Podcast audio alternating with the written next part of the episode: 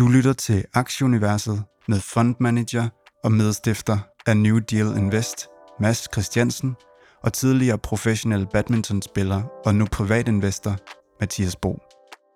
Velkommen til Aktieuniverset.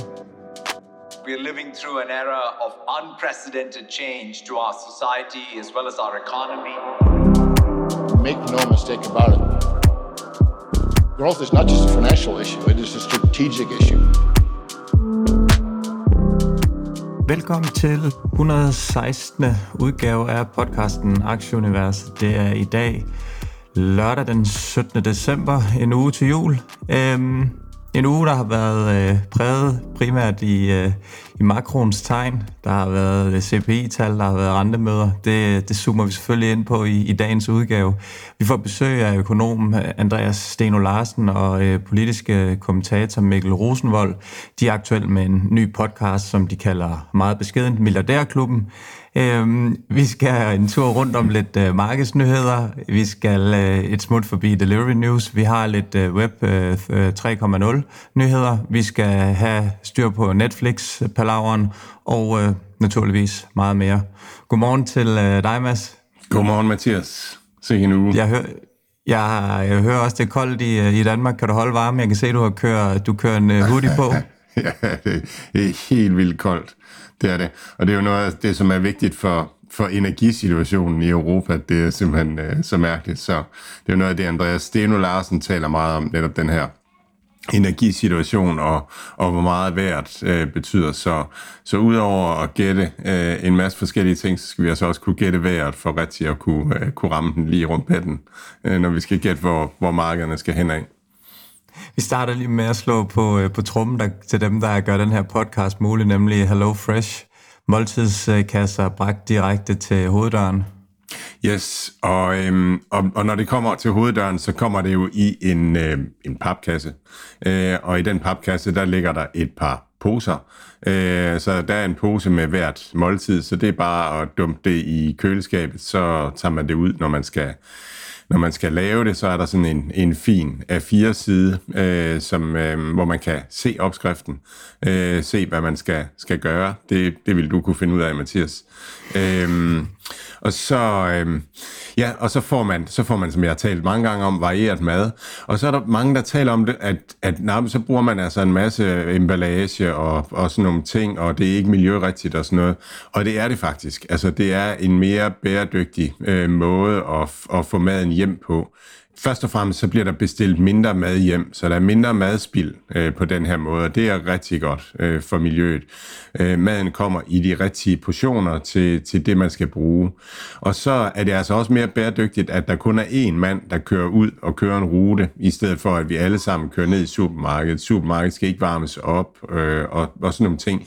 Den her logistikkæde er simpelthen designet til øh, specifikt til det her behov. Og det, det minimerer altså energispillet rigtig mange steder øh, i øh, værdikæden. Øh, og så gør de, de her virksomheder rigtig meget ud af, at den emballage, de bruger og sådan nogle ting, er øh, er miljørigtig og, og bæredygtig. Så man gør noget rigtig godt for, for miljøet og for sig selv også. Og hvis man skal have noget afveksling til julemaden i den her tid her, så, øh, så er det i hvert fald et, et godt bud, det her. Og så er man jo for rabat, som øh, lytter, øh, Mathias. Man hopper bare ind på, øh, på deres hjemmeside og taster aktie ind, så får man 30% på første og anden kasse, 10% på tredje og fjerde kasse, og det her tilbud, det gælder nye kunder. Vi, øh, vi starter lige lidt, lidt øh, overordnet her, Mads. Vi skal lige rundt om indeksen en gang, fordi ja, det har ikke været nogen køn uge. Øh, S&P'en der bakker 2%, DAO ned 1,6, øh, Nasdaq'en 2,7, DAX'en ned 3,3, øh, C25 næsten en lille procent oppe. 10-årig rente i, i USA er nogenlunde uændret 3,48, 3,50 sidste uge. Olien stiger en lille smule til 74 fra 72. Ingen øh, bevægelser stort set i euro-dollar-krydset, den er stadig 1,05. Bitcoin falder, øh, Ethereum falder. Og øh, Ja, som jeg lige teasede for før, så var øh, ugens helt store gyser, det var, øh, det var de her rentemøder og CPI-tal. Øh, jeg vil lige starte med et lille øh, citat, som jeg lige fandt, som jeg synes egentlig beskriver situationen meget godt. Det kommer her. We believe that yesterday, torsdag, was yet another example of how investors are changing their focus from what the Fed is going to do to what the Fed has already done and what they significantly tighten policy will do to the economy in, in 2023. det er jo meget det her, vi snakker om, at man leder efter retorikken, man håber måske på noget, som de egentlig ikke rigtig sådan melder ud, og, og man, man klynger sig til det her håb, og det er det, der giver de her bølge, bølgeskulp lidt opad. Øhm, så jeg synes bare, det var sådan en, en god måde at starte det ud på, fordi jeg synes egentlig, det beskriver den her situation meget godt, som vi har været i det sidste. Også det sidste rally, der, der er kommet her igennem, øh, hvad hedder det nu, november måned, at, at der måske egentlig ikke rigtig er noget positivt, men man håber bare mere på, at der snart er noget positivt, og at øh, Fed snart vil være lidt mere dovish og, og sådan nogle ting. Øh, Ja, og, og, og, og igen, altså, øh, øh, det er jo det, er jo det vi, vi spørger Andreas Steno Larsen om, hvad er det egentlig markedet holder øje med, og hvad er det, hvad er det og Mikkel øh, Rosenvold der, hvad er, det, hvad er det, vi skal holde øje med, og hvad er det, der kommer til at gøre om markedet ved den ene eller den anden ting. Øhm, og, og det er hele tiden den her snak om, hvor slem bliver recessionen, øhm, der, som alle er enige om kommer. Det er også den mest ventede recession nogensinde, og hvad betyder det egentlig? Det er der ikke rigtig nogen, der ved. Øh, fordi ellers så er recessioner som regel kommet bag på, på markederne øh, tidligere. Øh, så, så det er mega svært. Hvis, man kan også vende den om og så sige, at, at, at, at markederne gør det, markederne skal, og, og så forklarer vi nyhederne ind i det, markederne skal. Og hvis man ser på S&P 500, så har den været sådan i en faldende trendkanal. Og der har vi været ved toppen af den trendkanal nu i et stykke tid. Og, og, og markedsdeltagerne har egentlig været alle forventet, at vi skulle længere nedad. Øhm, de fleste er, er positioneret på den måde, øh, og nu er man så blevet afvist ved toppen af den her trendkanal, øh, og er, er så på vej ned imod bunden af trendkanalen, og det vil betyde et ben mere nedad. Så kan man igen komme med det der argument, at hvis det sker, så er det godt nok den mest, mest forventede øh, ekstra ben nedad, og, og kan det egentlig øh, ske? Øh, er, det, er det realistisk? Og, og jeg har sådan gået og leget med, med en idé om, at, at vi ligesom skulle have en, en bevægelse den ene eller den anden vej, fordi markedet er ikke sådan rigtig, der er ikke, der er ikke, der er ikke sådan rigtig negativitet nok til, at man kan komme opad, og der er heller ikke rigtig positivitet nok til, at, at vi sådan for alvor kunne komme nedad. Altså det er det, jeg mener med, at det vil være det mest ventede ben nedad længe, øh, at alle ligesom regner med det, og så sker det sjældnere i hvert fald, øh, med mindre at der er et eller andet, der, der ændrer sig. Så øhm, ja, så det var, og det, det, det, det i virkeligheden ender med, det er jo, at, at der er jo godt nok ikke nogen, der ved det. Altså det deler vandene, og der er en masse, der tegner streger og, og, og fortæller om, om, om, om, om de fakta, der er lige nu. Men igen, altså hold op, hvor har vi hørt mange sige i løbet af det her sidste år, at nu vender det, og nu er det værste overstået osv. Og vi ved det ikke. Altså det er, det er umuligt at vide, og det tror jeg, man skal positionere sig efter. Det var i hvert fald positiv takt, at tirsdag, da de her CPI-tal i USA landede øh, 7,1 procent, var de mod, øh, hvad hedder det nu, ventet 7,3, altså en, en lille smule lavere, og det gav jo selvfølgelig så en, en grøn dag på, øh, på markedet, og den her kerneinflation var også lavere, end man havde regnet med.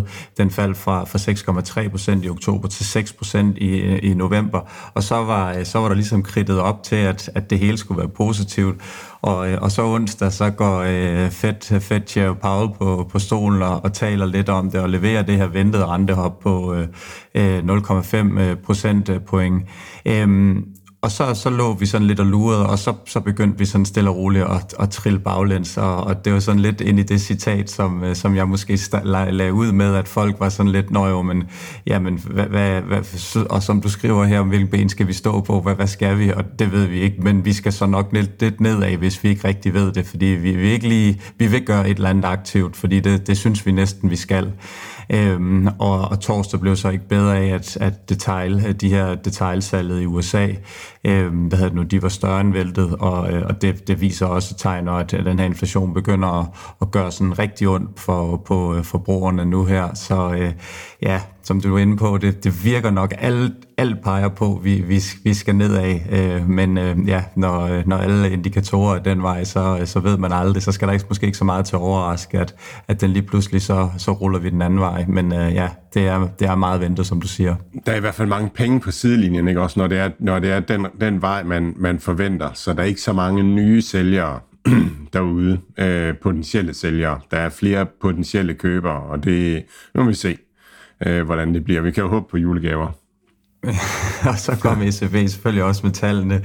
Øh, den her øh, nok, nok lidt, lidt øh, non-event, eller hvad vi skal kalde det, selvom at de var lidt, øh, de var lidt, lidt hårdere i det, end måske ventet, og, og det var også noget, de europæiske markeder satte sig lidt på torsdag. De hævede også renten med, med 0,5 øh, hvad hedder det nu, procentpoint, så altså, det var også øh, relativt ventet, men, øh, men de, de, de, de er også ude og, og sige, at, øh, at der, er mere, der er mere tilbage af, af samme skuffe, så, øh, så ja, det, øh, vi, må, vi må holde øje, hvad der sker sker. Men øhm, lad os komme over og være lidt mere øh, selskabsspecifik, Mads, og øh, tage os lige igennem i ugens øh, mest interessante delivery news. Ja, lad, jeg tager lige den mindst interessante først. Det er, at Kroger øh, lancerer blomster og sushi-levering øh, via DoorDash.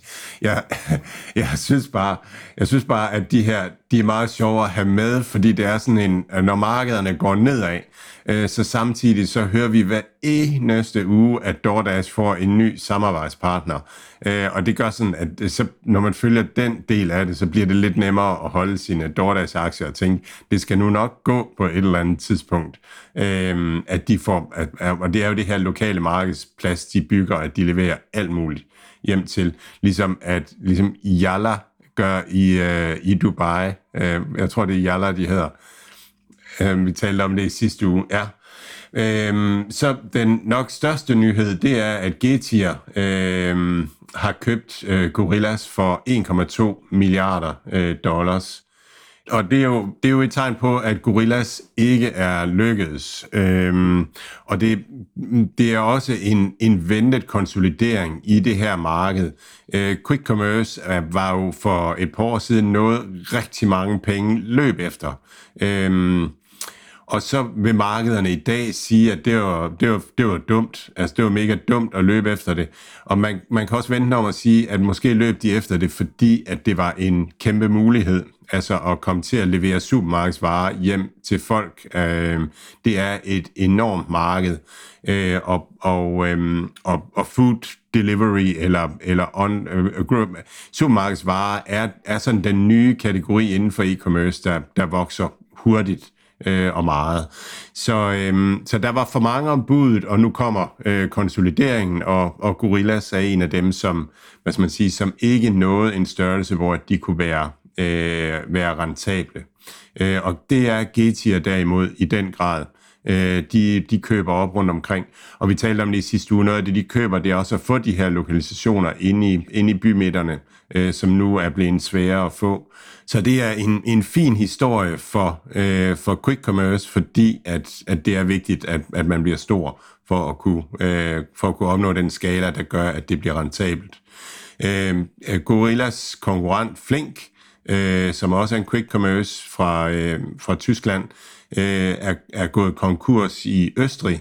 Og det er sådan samme trend, det her med, at vi trækker os fra de markeder, hvor vi ikke når en størrelse, hvor vi kan, kan konkurrere. Og så til Indien. Der, der var der en nyhed ude om, at øh, Geomart tager markedsandele i Indien. Og så læste jeg lige sådan lidt videre på det og sådan noget, Øhm, at Geomart blev, øh, blev lanceret i, øh, i 2020 med online grocery. Øh, og de, de store ellers øh, i det her segment, det er Flipkart og Amazon i Indien. Og de står for 88 procent af, af e-commerce øh, salget. Øh, men, men, og det er det her med Indien, som jeg synes er så, åh, så gør det så svært som udenlandsk investor, at, at Geomart må gerne selv have deres egne varer mens de øh, udefra kommende, altså Flipkart og øh, Amazon, og Flipkart er jo indisk, men udefra kommende, fordi at den er ejet af, af Walmart, øh, blev solgt fra, øh, og hvad den hedder, den her fra, fra Sydafrika, som, som, som ejer en stor Tencent-andel. Øh, til Walmart. Men, men Flipkart og Amazon, de må, de må ikke selv have varer. Og hvis man for eksempel sælger mælk og, og sådan alle de her forskellige varer, hvor der ikke er nogen differentiering på varerne. Det betyder ikke så meget, hvor stort et udvalg der er. Det, der betyder meget, det er, at du har en skarp pris på mælk, og så at du kan levere mælk ud til forbrugerne billigt og effektivt. Så er det bare alfa og omega, at du kan købe stort ind. At du skal bare købe rigtig mange lastbiler med mælk, for at du får den ordentlige pris, buying power. Det er der værdien i, i at, at levere meget mælk ligger. Og når, øhm, og når Flipkart og Amazon ikke kan få lov at gøre det, men, men de kun kan levere for de små, små butikker og sådan nogle ting, så får de bare en konkurrencemæssig øh, ulempe derudaf. Der 3P, altså hvor man, hvor man organiserer en masse øh, butikker, ligesom Shopee gør, øh, er, er stærkt, det er, når udvalget betyder rigtig meget øh, og selve salgsprocessen. Og det gør den ikke for mælk. Altså, jeg går altid i Rema og køber mælk og så videre. Så, så øh, det, er, det, der betyder noget for Rema, det er, hvor billigt de kan købe den. Gio, øh, alle Gios produkter, de er ejet af Mukesh Ambani, en af ja, Asien og Indiens rigeste mænd, så muligvis kunne det, kunne det have noget med det at gøre, at han har en lille øh, konkurrencemæssig fordel øh, i den vej rundt. Ja, lige præcis. Lige præcis, ja. Ja, og så tænk, ja, og det er altså, ja, og de er jo meget, der er jo hans, og så, ja, og så, øhm, og så tænk sig at, at være udenlandsk og skulle konkurrere på den måde, at, at du får bare hele tiden stillet nogle, øh, nogle ulemper op, om du må ikke køre, du må ikke køre i lastbiler, du, du skal kun køre i personbiler, eller hvad det nu kan være, altså. Så, øhm, ja, så, så Indien er, er for mig ikke det store sted at, at investere, og jeg er ikke vild med, at de virksomheder, jeg har, de, de investerer for meget i øh, Indien. Lad os lige komme over til, øh, til Coinbase. De har også haft en skidt uge. De fik øh, en løftet pegefinger fra, øh, fra det her System øh, Organization Control. De var ude med hele to.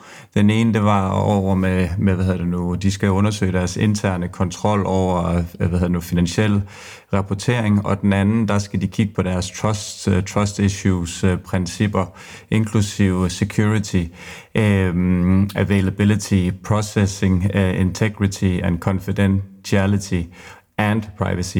Og det, det er jo selvfølgelig ikke noget, man vil, vil have efter sig, øh, det her. Og det, ja, altså Coinbase mener jo selvfølgelig ikke selv, at de har gjort noget, men det er jo den her øh, led i den her kampagne med at få, få de her brødende kar inden for den her kryptoverden øh, ud, og, og derfor så kommer det til at ramme øh, måske også Coinbase, som formentlig ikke har, har gjort noget, men, øh, men får strammet øh, skruen om, øh, om de nedre dele, og øh, ja, det, det var vel lidt ventet, men, øh, men dum uge nede 9%, øh, og, og, og kryptoen er også en, en, en lille smule faldende den her uge, så det er heller ikke så nemt lige at være, være Coinbase-aktionær. Jeg har hørt et interview med, med, øhm, med Brian Armstrong, som er, er Coinbase CEO på, øhm, på en podcast, der hedder Strategy, som er, er bag ved en betalingsvæg. Øh, øhm, og og, øhm, og det, som, det, som han fortæller, det er jo en lang historie om, at de har søgt regulation, og at, at de egentlig rigtig gerne vil øh, regulation, øh, og at, øh, at, at, de har, at, at de har som de eneste været baseret i USA, eller nej, de er nok ikke de eneste, men er de store, er de baseret i USA, ikke på Bahamas eller et eller andet sted, hvor regulatorerne ikke er særlig, øh, særlig nedkære. Øh, men man er baseret i USA, man er børsnoteret, så det vil sige, at man har man har det, man burde have det på bøgerne, øh, som, som man, man lover. Øh, og det er, og de har i, i overvis set kunderne gå til, øh, gå til de her offshore øh, exchanges, fordi at, at de har kunne tilbyde bedre vilkår, billigere gebyrer og, og sådan nogle ting. Og det, det ser vi jo så nu øh, nogle af årsagerne til. Så øhm, jeg, jeg har tænkt på, om jeg skulle snakke om det her i dag, og man kan sige, at risikoen ved det her, det er jo, at, at, at der kommer nogen bagefter og siger, øhm, I, I told you so, men, men på mig virker Armstrong som om, at, at, at de, er, de er ordentlige. De, øh, og, og vi har set det her før. Øh, vi har set det i forbindelse med øh, regulationen af online gaming, hvor at, at, at aktører som Unibet har forsøgt at, ligesom, altså at være på den rigtige side af det og, og når man altså er regulationen og gør, gør de rigtige ting, betale skat og, og, og forebygge gambling og sådan nogle ting, ikke medvirke til hvidvask og så videre. Og når man, når man gør det, og man konkurrerer i nogle ikke regulerede lande, så kan man ikke klare sig, fordi man, man har ikke så høj en indtjening per kunde.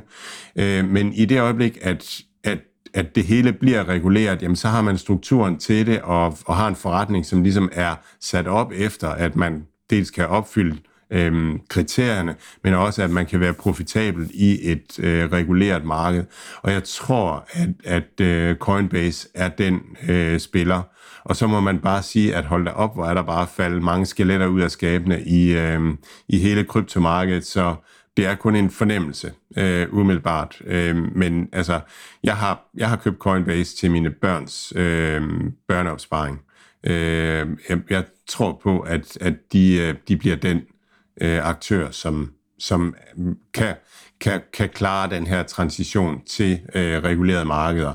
Og det er jo også der, at de har fået den her Aladdin-platform øh, fra, øh, fra BlackRock, altså hvor de er, de er BlackRocks øh, leverandør af, øh, af, af krypto øh, øh, investeringsmuligheder, allokeringsmuligheder. Så, øh, ja, så der, der er mange ting i, i, i den her øh, i den her ære, og vi ved først senere, hvem, hvem der virkelig har styr på det, og hvem der ikke har skal lige en tur forbi Twitter også. Der var lige en nyhed ude ifølge New York Times, at de stoppede med at betale husleje på, øh, på nogle af deres hovedkontorer rundt omkring i, i USA, og, øh, og også fratrædelse til tidligere øh, ansatte. Så der, der, der er også fuld, fuld smæk på kedlerne derovre. Elon han er derude og siger, at han er tilfreds. Antallet af brugere er stigende på trods af den her omstrukturering, skråstreg kaos, skråstreg fyringsrunde, skråstreg alt muligt.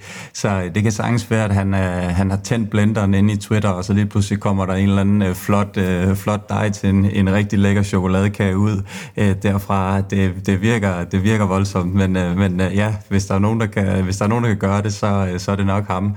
Ja, vi må, vi må se, hvad der, hvad der sker der.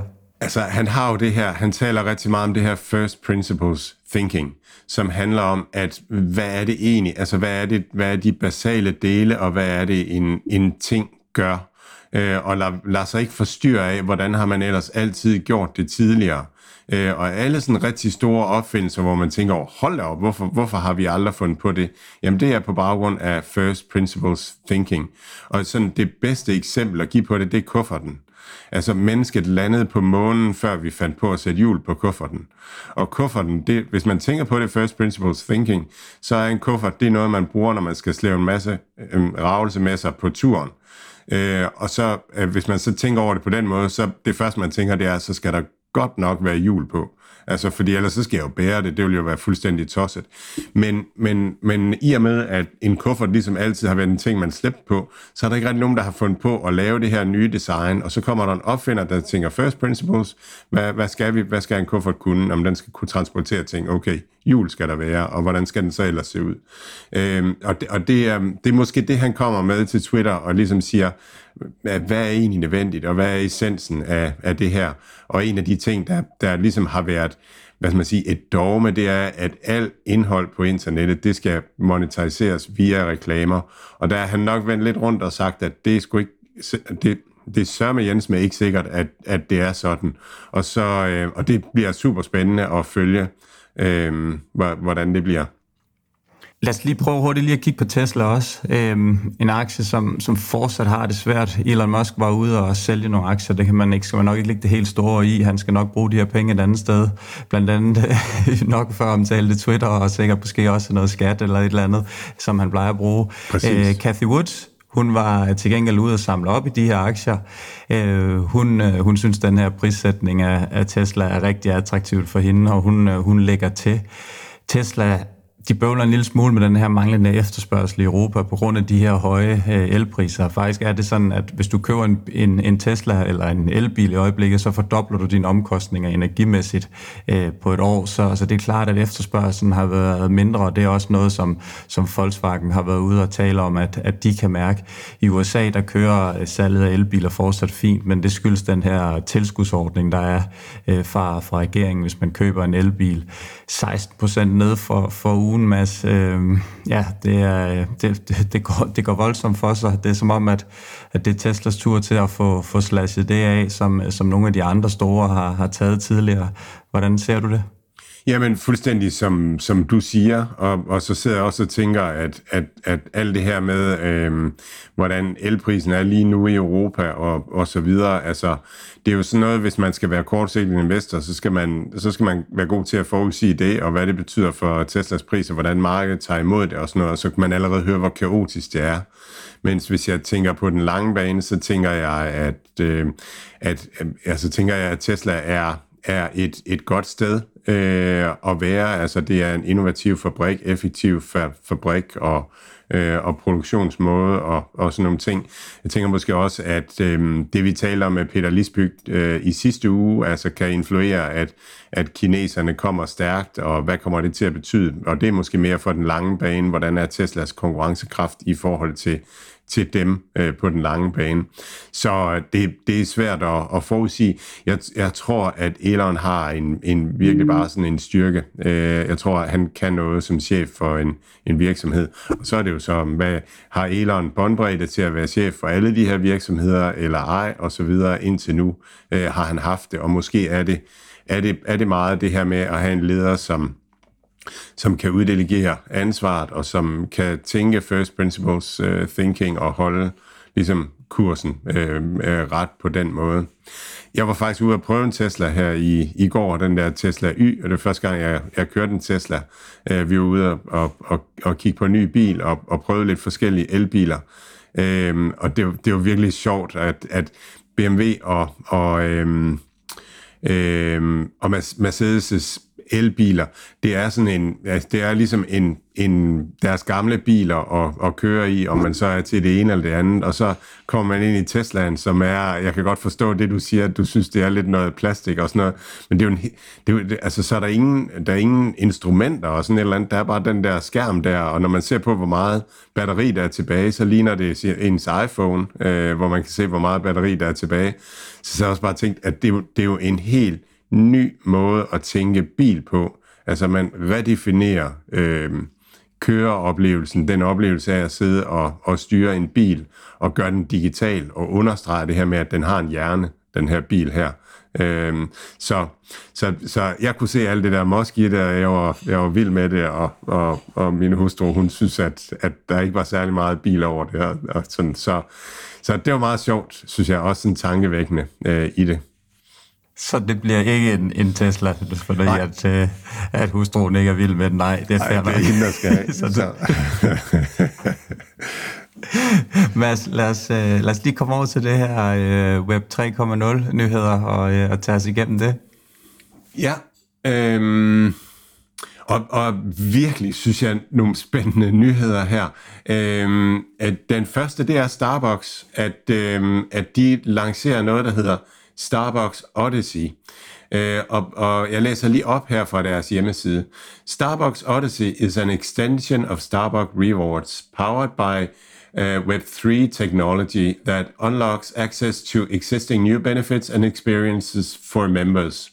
The experience allows members to participate in a series of entertaining interactive uh, activities called journeys. Journeys, det er altså, som de beskriver det her, så er det så er det ikke Web3, altså blockchain, så er det øh, så er det mere øh, så er det mere metaverse, at det er sådan nogle interaktive øh, oplevelser. Uh, once a journey is complete, members will earn collective journey stamps, og det er så NFT'er. Så så er vi over i, uh, i blockchain. Um, and Odyssey points that will open access to new benefits and immersive coffee experiences that cannot uh, that you cannot get anywhere else. Så det er altså en måde at, at, at udvide kundeoplevelsen med Starbucks brandet, øh, at man øh, at, man, at man kan spille, og at man kan opleve.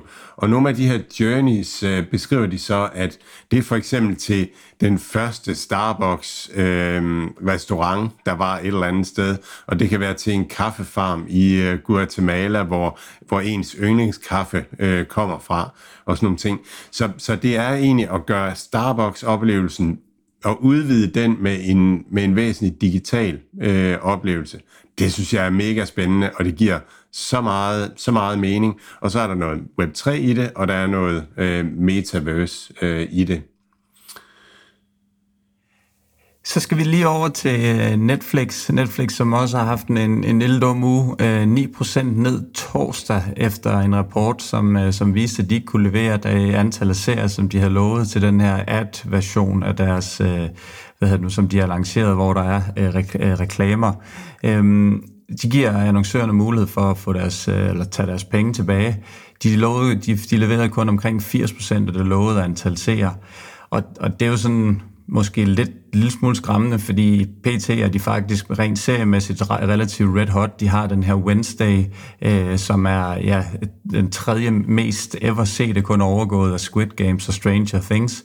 Og så har de den her Harry og øh, Rachel, jeg er med på, hun ikke hedder Rachel, men hun hedder Rachel for mig fra Suits, og den har haft øh, over 81 millioner visninger her den første uge allerede. Øh, den, den kommer så ikke ind under en serie, fordi det er en dokumentar, men, øh, men ellers så, øh, så vil den også støde til i toppen, så det er altså to rigtig, rigtig populære show, de har haft kørende samtidig her. Til, til trods for det, så har de ikke fået helt samme øh, ja, nævnte på, på deres øh, reklameversion her. Øh, selvfølgelig ikke noget, som, øh, som, som er super godt, og noget, som de nok havde regnet med. Øh, og, øh, og aktien, den, øh, den tager heller ikke så, så pænt imod det her, men øh, ja, det er... Øh,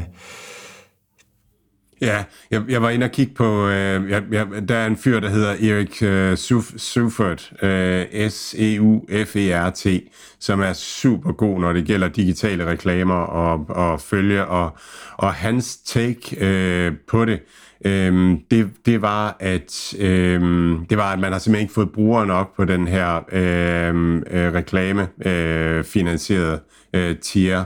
Øh, og derfor så har man ikke kunne, kunne vise øh, reklamerne nok gange. Og han tænker, at, at det er sådan relativt øh, midlertidigt. Men så har han en meget god pointe, og det er, det er med hensyn til priselasticiteten af, af brugerne, at, at der måske har Netflix undervurderet, hvor mange nye brugere de ville kunne få øh, på øh, den her reklamefinansierede tier. Som Erik han skriver, så er der nok bare nogle brugere, som aldrig nogensinde vil betale for Netflix, uanset hvor billigt det bliver. Øh, og, og sådan er det.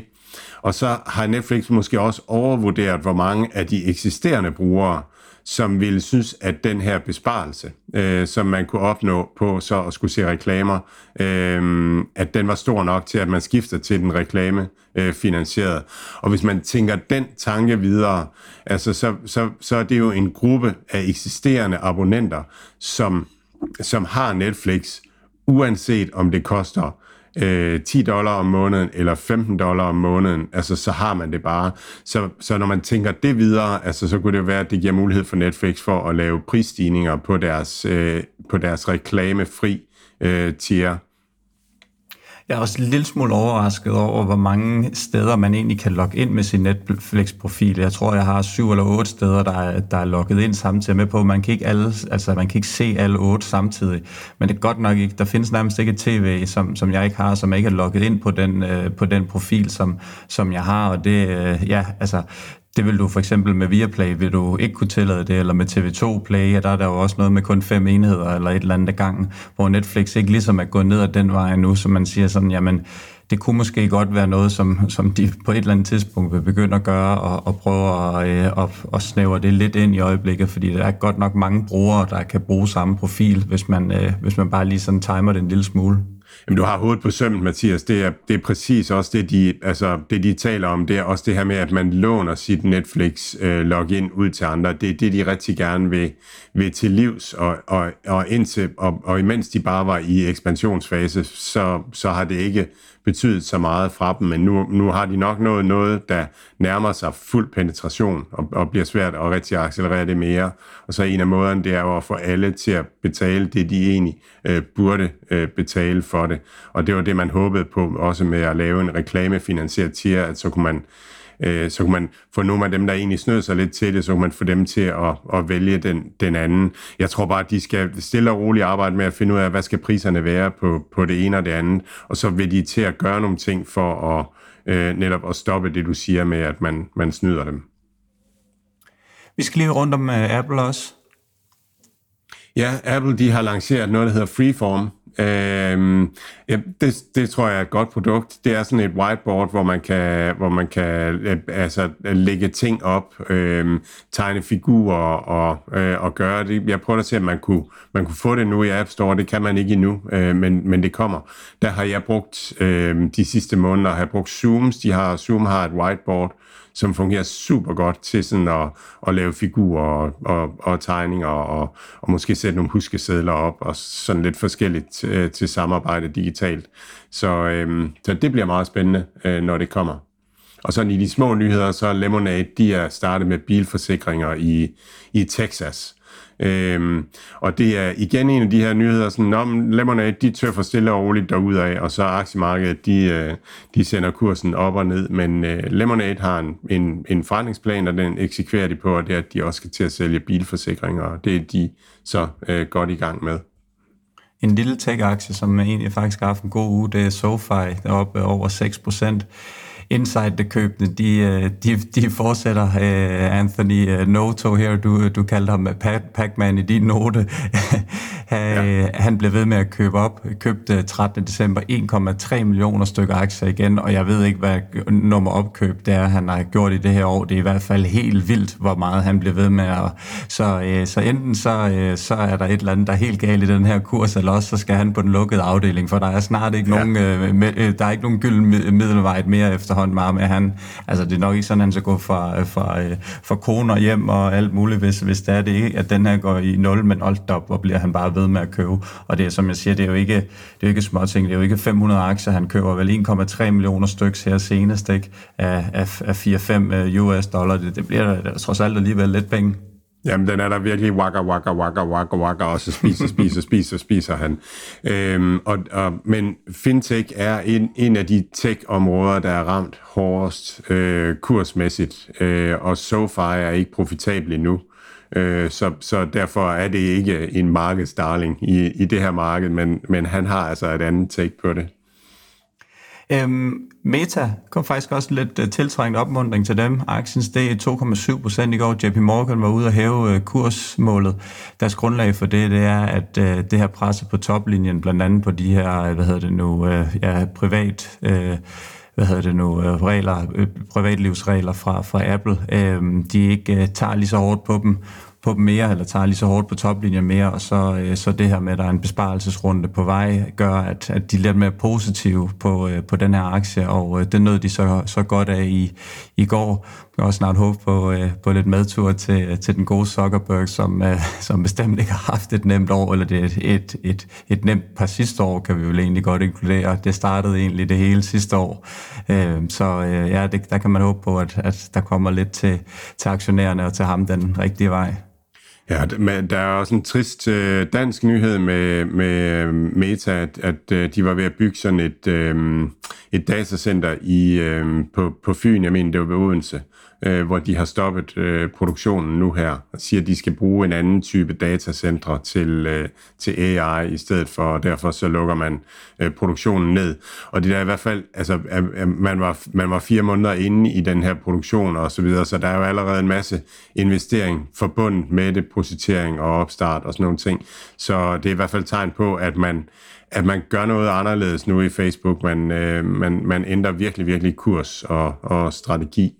Så, men, men rigtig trist for, for Fyns land. Vi skal lige hurtigt rundt om Sea Limited. Jeg tror ikke, at du har noget selskabsnyt til sidst, men aktien sætter sig 12 procent i går, kan du lige hurtigt uh, summere op, hvad, hvad du har på den? Jamen, ingen, jeg, har ikke, øh, jeg har ikke lige fundet noget øh, på den, øh, men, men det minder mig om, om Carvana øh, i, i den her uge her. Øh, øh, meget af det her, når, når der kommer de her moves her, så er det samtidig øh, alternativ data. Altså, at der er nogle øh, JPEG-data er, er noget, som, som mange fonde bruger, øh, og som er dyrt at komme i nærheden af og de kommer ud med salgstal og prognoser og, og sådan nogle ting. Og i forrige uge, der havde de fået øh, fuldstændig galt fat i Carvana. Der havde været en, en ændring på en eller anden måde, i den måde, man kunne, øh, som gjorde, at det, når man scrapede tal fra Carvanas hjemmeside, så, øh, så, så endte man med at få et anderledes øh, resultat. Øhm, så, så det gjorde, at, at Carvana lige pludselig kom stærkt igen øh, i, i den her uge, at, at Jepit var ude og, og korrigere øh, tallene. Så, øh, så det, er, det, er, det er som tider ikke nyheder, som, som når offentligheden, som, øh, som gør det, men det er heller ikke altid, de nyheder er rigtige, eller de, de datapunkter er, er rigtige. Brasiliens øh, centralbank de lancerer en, øh, en digital øh, currency i, i 2024. Hvad går det ud på? Ja, det har de været ude og, og annoncere, at, øh, at de kommer med en, øh, en digital øh, valuta. Øh, og Brasilien er faktisk... Øh, er faktisk forgangsland for, øh, for digitale øh, valutaer generelt. Man, øh, man har noget, der hedder øh, PIX øh, i Brasilien, Øhm, og og jeg, jeg, jeg forstår godt, hvad PIX er nogenlunde, men at skulle forklare det, det synes jeg var svært. Så, øh, så jeg bad chat GPT'en øh, fra OpenAI om lige at, at forklare mig, hvad, hvad PIX er. Øh, og det forløb sådan her. Jeg skrev til ChatGPT, please explain the Brazilian PIX. Og så skrev øh, GPT'en tilbage, it is not clear what you're referring to when you mention uh, Brazilian PIX. Could you provide some more context or clarify your question? Hvis man er i tvivl om, hvad ChatGPT er, så talte vi om det i sidste uge. Nå, men så måtte jeg jo forklare mig lidt bedre, og så skrev jeg, øh, PIX Payment System in Brazil, what is that? Og så svarer GPT'en, PIX is a real-time payment system launched by the central bank in Brazil in November 2020. It is a fast, secure, and convenient way to make payment and transfer money using a smartphone or other device with internet or other device with internet access. To use PIX, you need to have a bank account and be registered uh, with a participating finance institution or payment service provider. You can then make payments uh, by selecting a recipient uh, from your contacts, scanning QR codes, or entering the recipient's phone number or email address.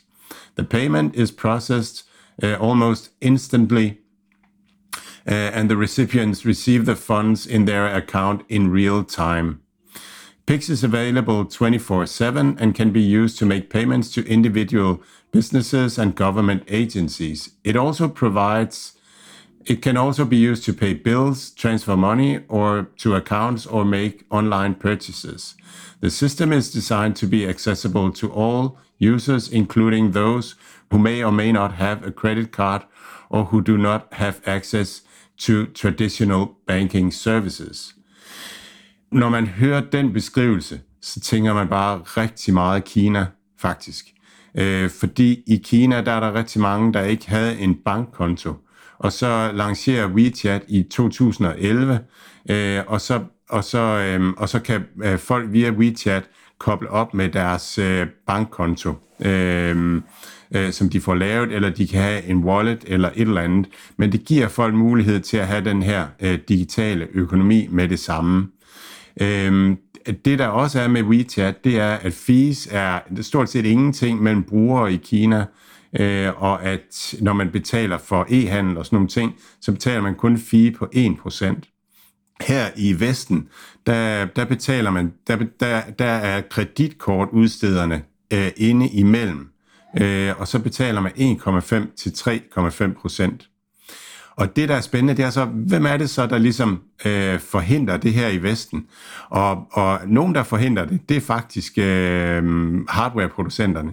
Det er iOS og Android. Øh, og det gør de, fordi at, at de gerne vil have data, og de vil gerne have et cut i de her fees. Så da, da Apple, øh, så, så Apple har ikke den her øh, måde nogen steder, men de har det i Kina, og det var fordi, der, at Tencent var stærkere end Apple i Kina. Så Tencent sagde til Apple, at hvis, hvis I vil øh, have, have øh, WeChat på jeres iPhones, så skal det være muligt, at øh, de kinesiske brugere de kan have den her direkte opkobling med deres bank. Øhm, så, øhm, så ja, så i Kina, der kan det godt lade sig gøre at, at køre udenom. Og det er sådan en, det er sådan en, en, en spændende historie omkring det her med, hvad er det egentlig, øhm, altså øh, hvem er det ligesom, der holder os fast i, i det her system. Og der den brasilianske PIX er altså, er altså sådan en, øhm, en vej udenom det, øh, og, og, og til at komme af med gebyrerne.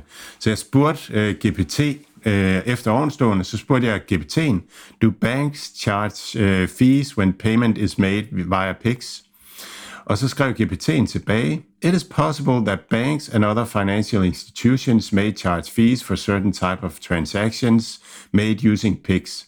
However, the central bank uh, has set some rules to ensure that fees for PIX payments are reasonable and transparent.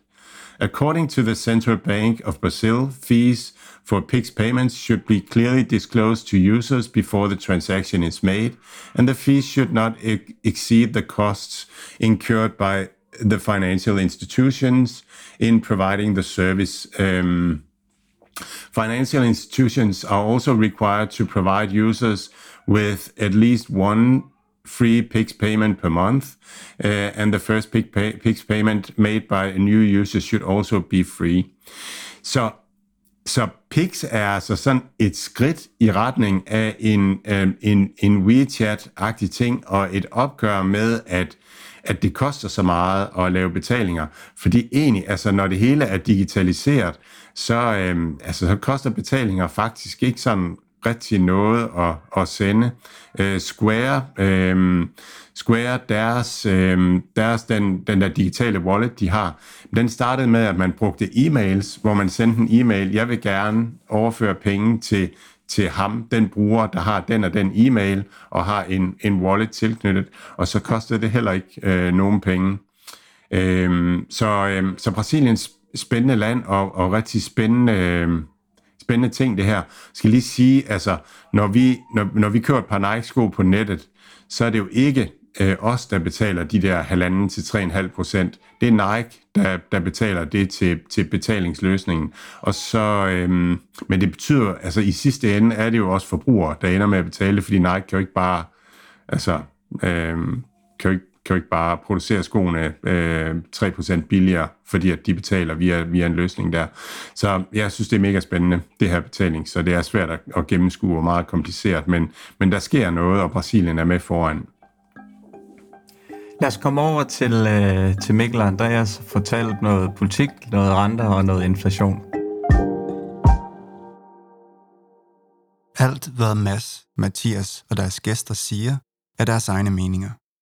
Det er ikke finansiel rådgivning. Denne podcast er udelukkende ment som information og skal ikke bruges til at lave beslutninger om investeringer. Mads, Mathias og kunder i New Deal Invest kan have positioner i de virksomheder, der tales om i podcasten. Velkommen til uh, jer, Andreas Steno Larsen og uh, Mikkel Rosenvold. Det er en kæmpe fornøjelse at have jer med. Tusind tak. Tak for det. Øh, og spændende at skulle være, være fire i rummet øh, for første gang i det her virtuelle rum. Det er jo fantastisk, hvad teknologien efterhånden kan, kan præstere. Øh, men Mikkel, du er, du er sådan lidt ny for os. Øh, vil du ikke lige starte med at fortælle øh, lige to ord om dig selv og, og din baggrund? Du kan hjælpe os lidt med at få, få styr på lidt af det politiske, som jeg lige forstår det. Ja, det kan jeg i hvert fald. Jamen, altså overordnet set, så er jeg jo medvært på, på vores podcast Milliardærklubben, og som jeg laver sammen med, med Mark Andreas, øh, som vi måske kender lidt bedre.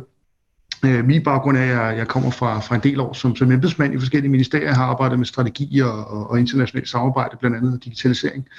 Øh, senest har jeg været konsulent i et par år, så, så jeg kommer mere fra den politiske del af verden. Jeg er byråkraten, hvor Andreas er bankmanden, kan man sige, øh, og det, det, det er meget den dynamik, vi, vi arbejder med.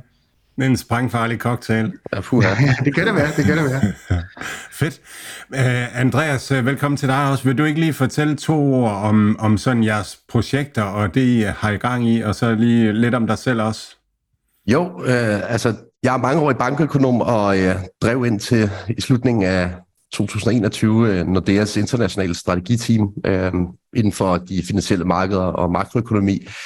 Og øh, efterfølgende har jeg været et smut forbi øh, en af de største ejendomsgiganter i Europa, Heimstaden. Øh, men nu har jeg så besluttet at, at stifte eget selskab, Steno Research, øh, og vi øh, har til... Øh, til formål at prøve at oplyse øh, både almindelige mennesker, men også sådan større institutioner omkring, hvad der foregår i verden, både politisk og finansielt. Øh, jeg tror, det er vigtigere end nogensinde at få peget de to elementer, øh, givet hvor mange øh, ting, som flytter sig i, det politiske verden, i den politiske verden, som har indflydelse på de finansielle markeder. Og derfor lancerer vi øh, 1. januar et, øh, et medie på stenoresearch.com, hvor at man øh, kan abonnere på analyser i spændfeltet mellem de finansielle markeder og geopolitik. Øh, og det er derfor, at Mikkel og jeg sådan er, har fundet sammen øh, med en finansiel og en politisk baggrund. Jeg tror ikke, der er mange, der kan være uenige efter i år om, at, at det politiske kan have en uh, stor betydning for, uh, for de finansielle markeder, så det, det giver super god mening. I dag øh, var, var, var jeres opdrag, det I inviterer til, det er sådan ligesom at, at klæde os på til at forstå det, der kommer til at ske det næste halvår. Øh, og jeg tænker, at, at altså, investorer kigger jo altid sådan en, en 4, 6, 8 måneder frem. Så, så sådan til en start, så skal I tage os igennem, hvad der kommer til at ske de næste to år, hvad der sådan ligesom bliver betydningsfuldt der, og så til sidst så zoomer vi ind på, på det næste halvår, hvordan, øh, hvordan I tror, finansmarkederne kommer til at tolke det, det ene og det andet. Men vi ikke prøve at og, og give os et, et, en, en idé om, hvad I, hvordan I tænker på øh, økonomierne i verden på, på lang sigt, altså de næste to år, og så også de politiske dagsordner, øh, som bliver vigtige der. Jeg, jeg kan starte på den økonomiske side. Altså jeg tror, det helt store slagsmål, vi kommer til at have de næste to år, det kommer til at handle om løn. Øh, og det gør det, fordi at vi har haft så tilpas høj inflation i år, at øh, man kan se, at de fleste større øh, fagforeninger forsøger at presse citronen nu. Øh, og der taler jeg ikke kun Danmark her, jeg taler Storbritannien som et godt eksempel, jeg taler også Tyskland, øh, fordi vi kan næsten, øh, ligegyldigt hvor vi kigger hen i verden, konkludere, at folk har tabt markant købekraft i år. Øh, jeg har været personligt overrasket over, hvor voldsom den her inflation blev. Det øh, kan jeg lige så godt indrømme op front. Øh, men det betyder jo bare, at de her større fagforeninger, de bliver nødt til at forsøge at presse citronen for at få deres medlemmers købekraft tilbage.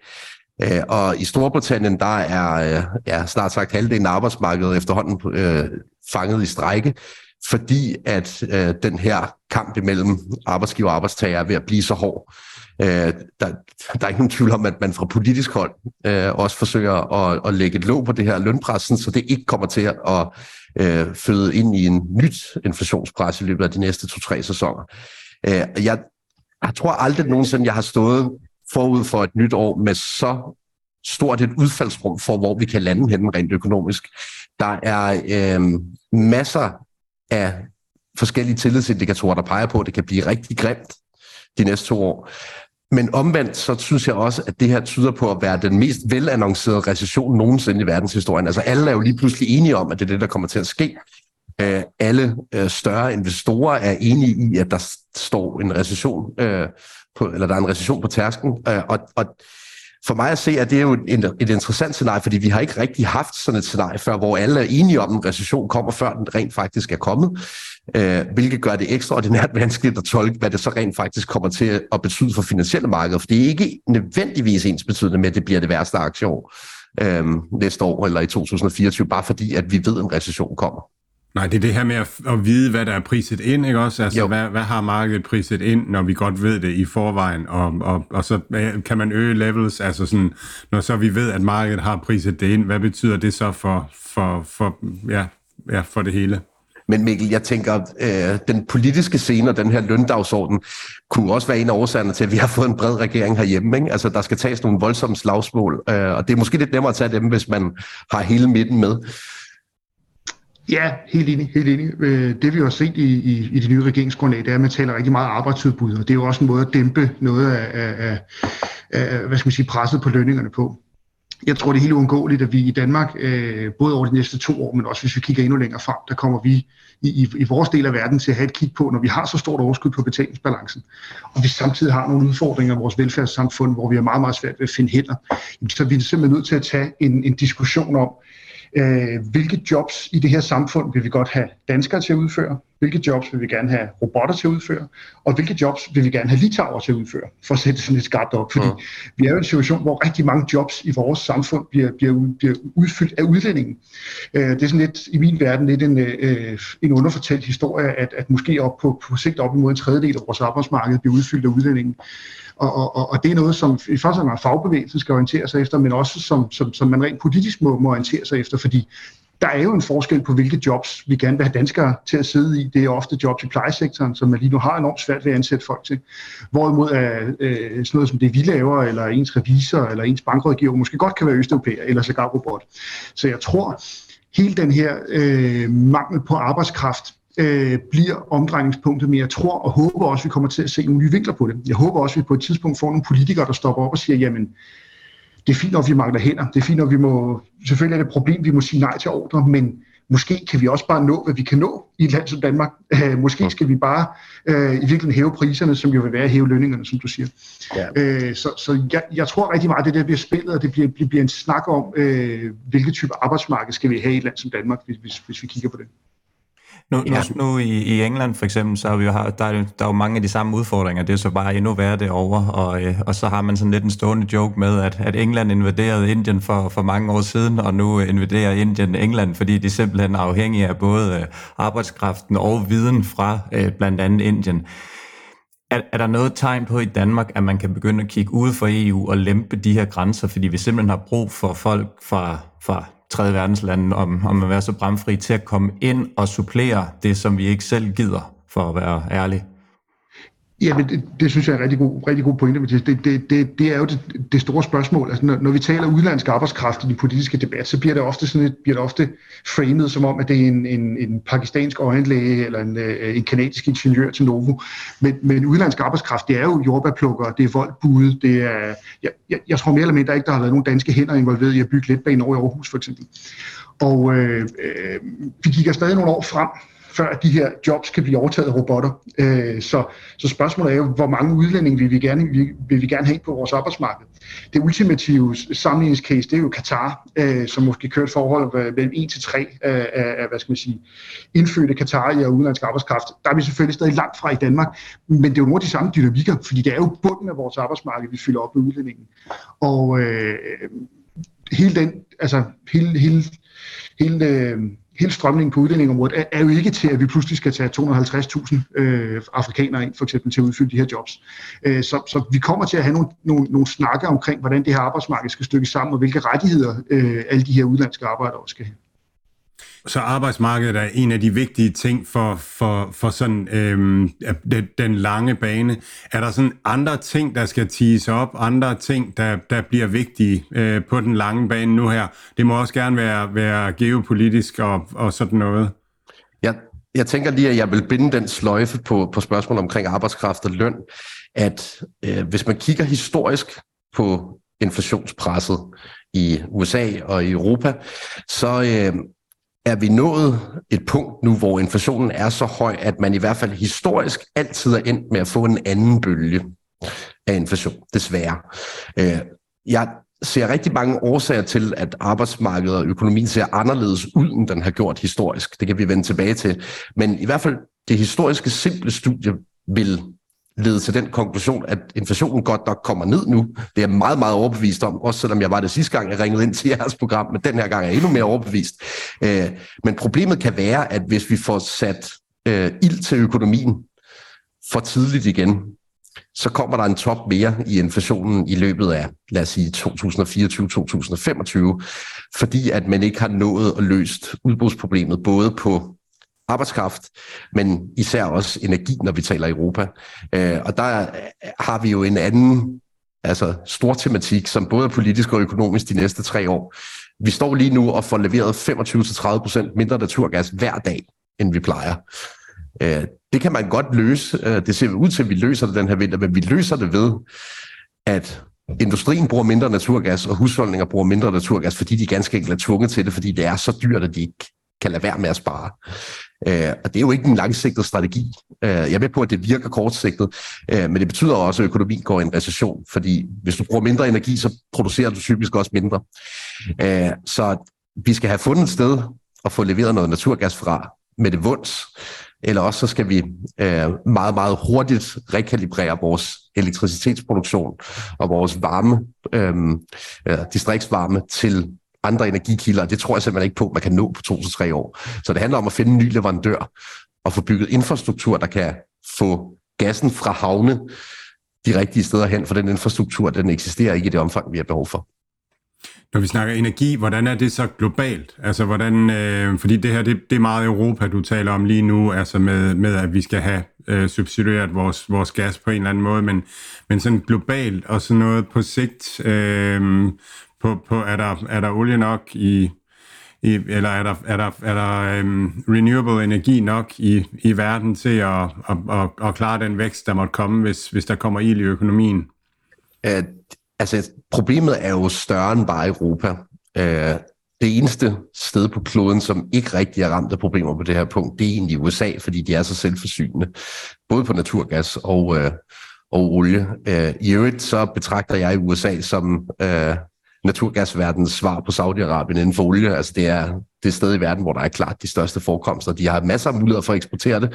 Øh, og det er også derfor, at man, i hvert fald hvis man tager sin sølvpapirshat på, øh, godt kan se nogle interesser for USA i at holde den her konflikt kørende i Ukraine som en frossen konflikt. Også, øh, jeg tror også, russerne har et interesse i at holde det som en frossen konflikt. Det kan Mikkel komme tilbage til. Men pointen er, når Europa mangler energi, så bliver vi jo nødt til at betale op for at få energien trukket i vores retning. Dem, der i første omgang bliver ramt af det, det er tredje verdens lande, som typisk har fået naturgas bragt fra havene. Allerbedste eksempel, vi kan give på et land, som allerede er brudt sammen på grund af det her, det er Sri Lanka, som har øh, øh haft et regimeskifte, øh, som et resultat af, at de har manglet energi, og det er i fødevare.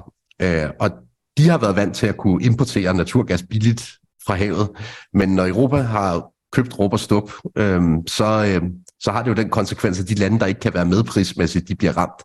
Øh, så der er masser af tredjeverdenslande, øh, udviklingslande, som lige nu virkelig lider under manglen på energi, øh, og, og der i fødevare. Og så kan man lige så stille og roligt se, at Sydøstasien generelt er ved at få et energiproblem, fordi at Europa har formået at tiltrække al naturgas, der var til rådighed på verdenshavene til, til Europa, hvis man har betalt ublusummer for det. Andreas, det, det her med, med det her mangel på, på energi og den her lange omstilling, det selvfølgelig tager, det er jo ikke lige sådan noget, man lige starter op i morgen. Øhm, Europas hurtigste, selvom at den er langsom, atomkraft, anden form for, for den her vej, at, at, at det er vores bedste bud. Jeg har jo sådan investeringsmæssigt altid været specielt vild med, eller jeg har været ret vild med, med den her måde at se det på, fordi det er så effektivt i forhold til, det er, og, og re, reelt set er det jo ikke så farligt, som folk gør det til. Jo, hvis der sker en ulykke, men det, det gør der jo heldigvis meget sjældent. Er der andre muligheder, Europa har? Så længe der er gang i, i den her Rusland-konflikt, og hvis, hvis øh, USA ikke er villig til at eksportere mere? Lad, lad mig sige det sådan, vi kunne i hvert fald starte med ikke at lukke de atomkraftværker, som vi allerede har. Uh, det er en af de uh, mest idiotiske beslutninger, jeg har set i nyere politisk tid for nu bare at være helt bramfri her. Øh, altså det er klart, at hvis vi skal til at bygge ny atomkraftskapacitet, så er det jo ikke noget, der kommer til at hjælpe os på en to til tre årig sigt, øh, desværre. Øh, men hvis du spørger mig, så er det bedste tidspunkt at bygge ny atomkraftskapacitet i kontinentaleuropa i dag. Det er bedre end i morgen, øh, fordi om 5 til år eller 10 år, øh, så står du formentlig og er glad for at have truffet den beslutning alligevel. Ikke? Øh, også selvom det ikke kan, kan medvirke til at løse problemerne på to til tre års sigt. Så jeg er meget øh, enig i, at det er et interessant investeringsområde. Øh, øh, det andet spørgsmål, som, øh, som også har investeringsmæssig relevans i den her sammenhæng, det er jo hele spørgsmålet omkring elektrificeringen af samfundet. Fordi det er jo det andet, vi gerne vil. Øh, hvis vi skal bruge mindre naturgas, er vi nødt til at bruge mere elektricitet øh, til øh, blandt andet opvarmning, men i øvrigt også øh, øh, i bilparken går vi jo også fra fossile brændsler til elektricitet. Øh, og hele det spørgsmål øh, er jo også noget, som kommer til at få både politisk og øh, finansiel relevans. Øh, vi skal bruge lithium, vi skal bruge kover, vi skal bruge nikkel i en størrelsesorden, som vi aldrig har brugt det før. Øh, og der kunne jeg godt frygte, øh, og det er jo et område, vi har dækket meget i vores podcast, Milliardærklubben, at vi ender lidt med at ryge i armene på Kina, i stedet for Rusland og Katar, og hvem vi ellers har været i, øh, i armene på indtil nu. Øh, men på to-tre års sigt, der er der ikke ret mange andre løsninger, øh, desværre Mathias, end at prøve at overtale amerikanerne, australierne og Katar til at sende noget mere gas via verdenshaven. Så så vi har, nu har vi sådan snakket om arbejdskraften, og der har jeg lige en opfølgning til arbejdskraften, at den, den bliver, altså om lønningerne øh, kommer til at stige, og så noget om energien.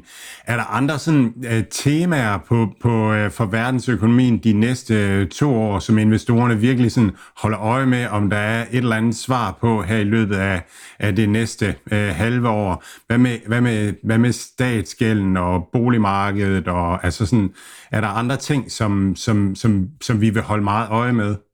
Jeg sige, der, der, er jo, der er jo mange af de tendenser, vi har set i 20 og 21 på finansmarkederne, som har været oppebåret af, at centralbanker har givet likviditet ud. Altså de har købt aktiver af det private marked hver måned. Øh, og, og det har også været oppebåret af, at vi har haft et lavt øh, rentemiljø. Så hvis ikke det vender retur, så er jeg sådan lidt mere øh, i limbo omkring, hvad det rent faktisk skal betyde for min langsigtede allokering. Øh, jeg har ligesom dig, Mads, godt kunne lide at have en del tech allokeret i min, i min portefølje, og har det stadig. Men øh, hvis vi står i et langsigtet miljø, hvor at renten er væsentligt højere, end man har været før, øh, så vil jeg måske overveje personligt at skrue en lille smule ned for den eksponering som en konsekvens øh, deraf. Øh, så jeg tror, det helt store spørgsmål, det er jo, hvornår kommer centralbanker til at blande sig i markederne igen? Øh, fordi lige nu, der er det jo absolut i den anden retning, de trækker. Øh, de sætter renten op, de sælger ud af deres aktive beholdninger. Selv den europæiske centralbank har advaret os om, at de kommer i gang med det næste år. Øh, det gjorde de på mødet i den her uge. Ikke? Så ja, altså aktivpriser nyder jo ikke sådan et scenarie generelt set. Øh, og du har helt ret i, at der er en, en sten i skoen, hvad angår boliger. Fordi jo, vi ser der nogle tegn på, at de falder i øh, de kommuner, som har allerhøjst prisforsættelse i Danmark, og de er også faldet de sidste tre måneder. Øh, men jeg tror slet ikke, vi har åbnet for slusen endnu, hvis ikke renten kommer ned. Okay, så, så, øh, så det lyder meget som om, at, at i bund og grund, at det er renten, der er, øh, der, der er det, som alle ligesom kigger på og, og prøver at forudsige, hvor skal den hen, når vi skal snakke øh, allokering, sådan generelt. Ja. Er det?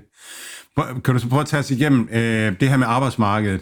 Hvis det er sådan, at lad os lave to scenarier. Det ene scenarie, det er, at vi får ligesom formået, regeringerne får formået at holde øh, lønprisstigningerne øh, i, i nogenlunde i ave. Og det andet, det er, at, ligesom, at det lykkes ikke. Og der er måske også nogle politiske overvejelser, men kan I prøve at tage os igennem de scenarier? Hvad, hvad vil det så betyde, måske for renten og, øh, og økonomierne? Ja, i, i forhold til sådan den simple forbindelse mellem løn og, og rente, så øh, vil det typisk være sådan, at hvis lønpresset bliver tilpas højt, så bliver renten også øh, ja, sat op som en konsekvens deraf. Øh, I USA er den forbindelse lidt mere tydelig, end den er i Europa. Øh, at når der er lønvækst, så bliver renten sat markant op for at forhindre, at inflationen spænder ud af kontrol. Øh, jeg synes faktisk egentlig ikke, at vi ser specielt voldsomt lønpres i Europa lige nu. Jeg havde forventet mere. Øh, vi ligger jo i sin størrelsesorden et sted mellem 3 og 4 procentpoint, hvis man tager Europa som samlet kage. Øhm, og det kunne man måske godt have frygtet var blevet noget værre, givet at inflationen i, i hvert fald i dele af Europa har været helt op i nærheden af 15 procent. Øhm, så den simple årsagsforklaring her, det er jo, at når lønnen den spinder ud af kontrol, så skal renten markant i vejret.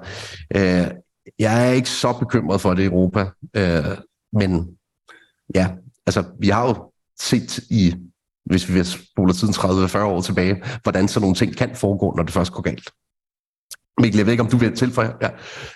Jo, Altså hvis vi skal sådan hive det helt ned på konkret niveau øh, og kigge måske mere de her 6-9 måneder frem, I tænker på, eller, eller endnu kortere, så, så begynder der jo efter nytår, begynder de jo at sidde øh, herinde i bygningen, hvor vi sidder blandt andet hos 3F, øh, og arbejde med, med de store overenskomstforhandlinger øh, på, på, på dansk jord. Og det, øh, det bliver rigtig, rigtig spændende at se, om vi ser nogle af de dynamikker, som, som vi begynder at se tegn på rundt omkring i Europa med, med, med strækker og så videre. Øh, jeg vil sige, personligt er jeg meget spændt på at se, øh, hvordan fagbevægelsen går til det her, hvor aggressivt de går til det, fordi Fagbevægelsen har jo sådan set en historisk stærk position for mig at se til, til, til at kræve nogle lønstigninger.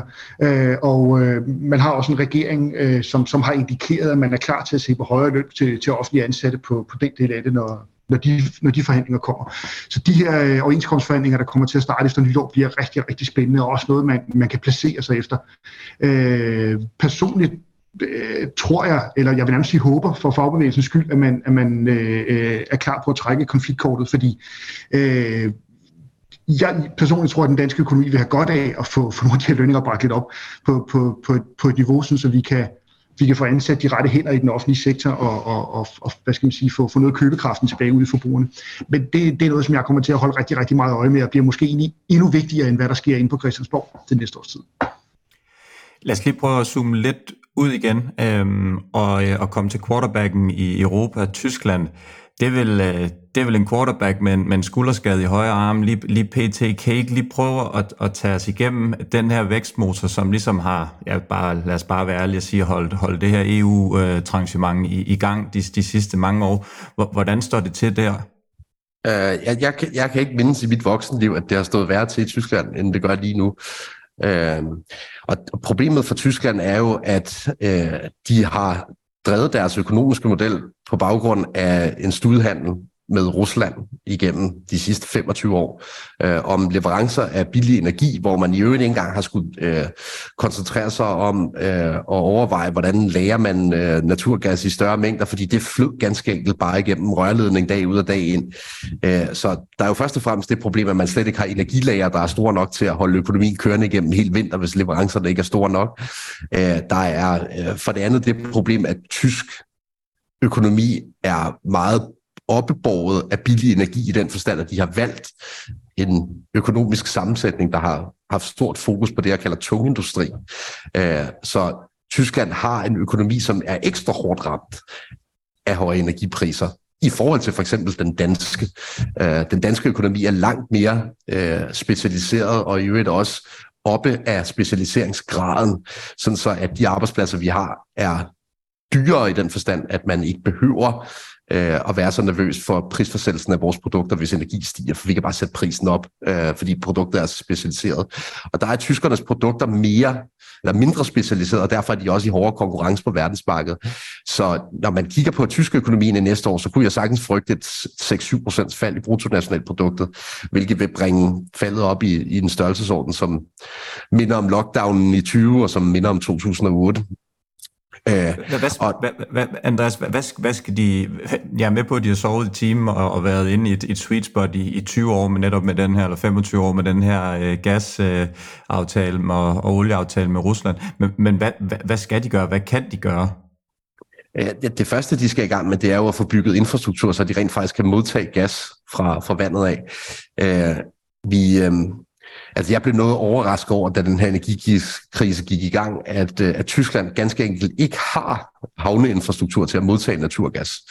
Altså de kan modtage 0 kubikmeter per dag. Uh, nu lover de så, at de første uh, infrastrukturprojekter bliver færdiggjort i løbet af første kvartal, så de kan begynde at modtage noget fra, fra vandet af.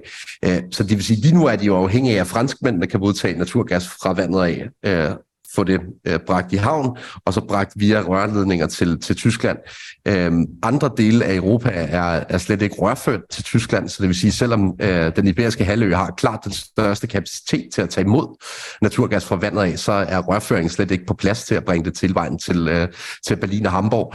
Øh, så det, er den, det er den største opgave, der står foran tyskerne lige nu. De skal simpelthen have bygget infrastruktur. Øh, og derfor er, Altså, det, det lyder jo uhyggeligt gammeldags, at vi skal tale øh, øh, kul, veje og miner, han har sagt, ikke? men det er i virkeligheden lige præcis det, Tyskland har brug for nu, at kigge på deres egen infrastruktur og deres egen råstofudvinding. Jamen, det er sjovt med Tyskland. Jeg sidder bare og kommer til at tænke på os. Altså, vandstanden i Rhinen er afgørende for, eller ja. påvirker deres bruttonationalprodukt, når vi snakker infrastruktur, ikke? Og, og IT-selskaber kan samtidig eksportere deres produkter til Tyskland, fordi Tysklands IT-infrastruktur simpelthen ikke er, til det. Det er, bare, det er bare helt vildt, at de er der. Men kan vi, hvis vi tager sådan Europa, og så siger, der sker en masse ting i verden nu, vi mangler energi, og Tyskland skal, skal have, noget, have nogle øh, IT-kabler lagt og sådan nogle ting. Og så har vi Sydeuropa, og så har vi øh, sådan lidt det rige Norden, hvor, hvor vi snakker om her, at der skal højere lønninger til. Altså, hvordan skal Europa sådan øh, øh, hvad, hvad er vigtigt for Europa de næste mange år i forhold til sådan den globale økonomi, som også præges af, at, at, at produktionen skal trækkes hjem, øh, noget af det, og sådan deglobalisering og, og sådan nogle ting. Kan I, nu har jeg bare sådan en masse bolde op, men hvad tænker I er vigtigt for Europa de næste par år at få, få gjort og løst? hvis, øh, hvis jeg skal tage den, kan man sige, så det, der var trenden i EU i øjeblikket, det er, det er at man prøver at positionere sig lidt mere uafhængigt af, af USA først og fremmest. Øh, og det er selvfølgelig, skyldes selvfølgelig lidt det chok, man fik under Trumps præsidentskab, øh, men selvfølgelig også med udsigterne til, at der kan komme et nyt Trump-præsidentskab her om to år. Øh, så øh, først og fremmest, så, så, så er det et energispørgsmål. Det tænker det har Andreas dækket en hel del, af der er et Ukraine-spørgsmål. Øh, det kommer i høj grad til, til at handle om at, øh, at, at, at få bygget den infrastruktur, der skal til. Øh, måske få startet mere op i vores egen produktion af energi. Lige nu går slagsmålet i EU jo meget på, at man skal lægge et prisloft ind på energien. Øh, det, det er der netop den her opdeling, du også var inde på, Mads, med, det der er mange af de sydamerikanske eller øh, sydeuropæiske lande, der er interesseret i, øh, simpelthen fordi det, det vil redde nogle af deres forbrugere øh, i, igennem vinteren. Øh, problemet er jo bare, så begynder vi bare at bruge endnu mere energi og endnu mere naturgas. Så det, det, det er også lidt som at tisse i bukserne for at holde sig varm, hvis man hænder med, med, med sådan en hårdt prisloft. Det er den første ting. Den anden ting, som vi følger naturligt efter det, det er, at vi har set i, i Ukrainekrigen, at Europa har hjulpet, ja, men har jo ikke kunne hjælpe nær så meget øh, med, med militær øh, øh, isenkram, som USA har. Og det, det er noget, man i, man i EU tager meget alvorligt, at, at man simpelthen ikke er i stand til at løse problemer i sit nærområde, enten det er Mellemøsten, Nordafrika eller Østeuropa. Øh, derfor arbejder man meget på, på, på tværs i EU på, på at koordinere militært indkøb, og kommer generelt over de næste par år til at bruge enorme milliardbeløb øh, på, på militært isenkram. Øh, det, det, som bliver EU's rolle i det, hvis vi skal zoome helt ind på det, det bliver at koordinere nogle af de her indkøb, og også prøve at opdyrke en europæisk forsvarsindustri, så vi ikke behøver at købe alle de her våben af, af Lockheed Martin og Raytheon og hvad de ellers sidder over i USA, som ellers lige nu er, er retningen på det. Så det, det kommer også til at blive et kæmpe stort emne i EU, hvordan man kan samarbejde især på militær indkøb. Det sidste, som du også var lidt inde på, Mads, det er jo så, at EU har har erkendt, øh, at, at, at man er faldet lidt bagud af den, den digitale udvikling øh, i, i forhold til Kina og USA. Altså USA har selvfølgelig altid været frontløberen. Kina er jo ved at har, har mange år været hardware-producenten, men er jo også begyndt at overtage mere og mere på software-siden. Vi ser flere og flere kinesiske apps blive, blive, blive massive, og vi ser flere og flere tech-giganter derude. EU har jo så grebet til det på, på synes jeg, egentlig en meget stærk strategisk måde med, med stor fokus på, på forbrugerbeskyttelse og opbygning af et digitalt indre marked og har på den måde jo rent faktisk formået at få nogle af de her tech-giganter i tale. Øh, det tror jeg er en styrkeposition, EU vil fortsætte. Øh, også en anerkendelse af, at måske det allervigtigste grundstof, når vi kigger mange år frem, det er måske dataen. Og, og, og, og den europæiske data bliver jo lige nu øh, kolonialiseret, hvis vi kan bruge det udtryk af amerikanske og kinesiske selskaber. Så der er EU nødt til at have en strategi, og det er noget af det, vi i, i Danmark hører vi mest om det, når, når, når der er grund til at klappe Margrethe Vestager på skulderen, men øh, det bliver et af de helt store øh, emner i EU, hvordan man, man får skabt et, et, et stærkt digitalt indre marked, hvor vi passer på vores data, og også får opbygget øh, den digitale industri i Europa, der skal til for, for, for at klare sig om på, på, på rigtig lang sigt en af mine kontakter skrev et, sådan et jokende tweet, øh, hvor Margrethe Vestager havde udtalt sig, og så skrev han, når din regions ledende tech øh, person er en regulator, så har du problemer øh, ja, ja, det kan man sige. Og, altså, den, den, den anden vinkel på det er jo, hvem er USA's ledende tech-talsmand? Er det Elon Musk? Er det bedre? Øh, ja. øh, eller i Kina, der er det Jack Ma, som de sætter i fængsel i ugevis, øh, uden nogen forklaring. Så man kan sige, EU prøver jo at finde en, en eller anden midtervej, hvor man, hvor man får lavet noget forbrugerbeskyttelse og, og, og står stærk, rigtig stærkt samlet. Men, men, men, men det er da klart, altså især når, når, når stort, et, altså hvor hele vores industrielle drivkraft i Tyskland er 15-20 år bagud på digitalisering simpelthen, i forhold til bare i forhold til, til, til hvad vi er herhjemme i Danmark, så er det jo et kæmpe problem for EU, og noget, man, man er nødt til at adressere. Lad os lige prøve at, øh, at komme hjem til, til Danmark. Der sker jo også mange øh, spændende politiske ting, ting i øjeblikket. Der er en ny regering her. Så hvis man ser den her øh, regeringspolitiske oplæg øh, i forhold til de her EU-udfordringer, eller EU-udfordringer og udfordringer i verden generelt set, hvordan, hvordan, hvordan står det? Hvordan ser det ud her? Det, det, det, der fremgår i regeringsgrundlaget, det er, det er jo, at man kigger meget frem mod det her formandskab, som Danmark får i 2025 øh, som, som man vil være godt forberedt på. Lige nu ved man ikke rigtigt, øh, hvad emnerne bliver. Kan du, kan, du ikke, ikke hurtigt, kan du ikke lige hurtigt, øh, Mikkel, præcisere, hvad det betyder, det formandskab her? Jo, jo, jo, det betyder simpelthen, at det, det, det går på tur mellem EU-landene, det betyder simpelthen, at, at hver halve år vælger man et nyt land. Øh, det, ja, det, det, det er simpelthen bare sådan en turnusordning, som, som så er øh, både sådan helt konkret lægger hus til, til, til nogle af de store rådsbøder, men samtidig også øh, har sådan en, en, en sekretariatsfunktion. Vi kan måske bedst huske det tilbage fra 2002, hvor Danmark var formand, og, og, og Anders Fogh Rasmussen forhandlede EU-udvidelsen på plads øh, ude, i, ude i Bellacenteret. Øh, vi har også været det siden da, hvor, hvor der ikke er så meget fokus på det. Øh, vi ved ikke rigtigt, hvad der bliver øh, Danmarks rolle øh, det i 2025. Bliver det, øh, at Danmark skal stå i spidsen for fredsforhandlinger i Ukraine? Bliver det, øh, at vi skal forhandle en eller anden form for, for, for, for frihandelsaftale hjem med Indien? Vi ved det ikke rigtigt nu. Øh, øh, tjekkerne, som er formænd lige nu, havde nok ikke nogen idé om, at de skulle tale så meget om naturgas, hvis vi kigger så tre år tilbage, de forberedte deres formandskab. Så, så der, derfor er, er, er, er den nye regering ret, ret vage på det her. Men man, man taler om, at, at der skal indgås en, en europapolitisk aftale.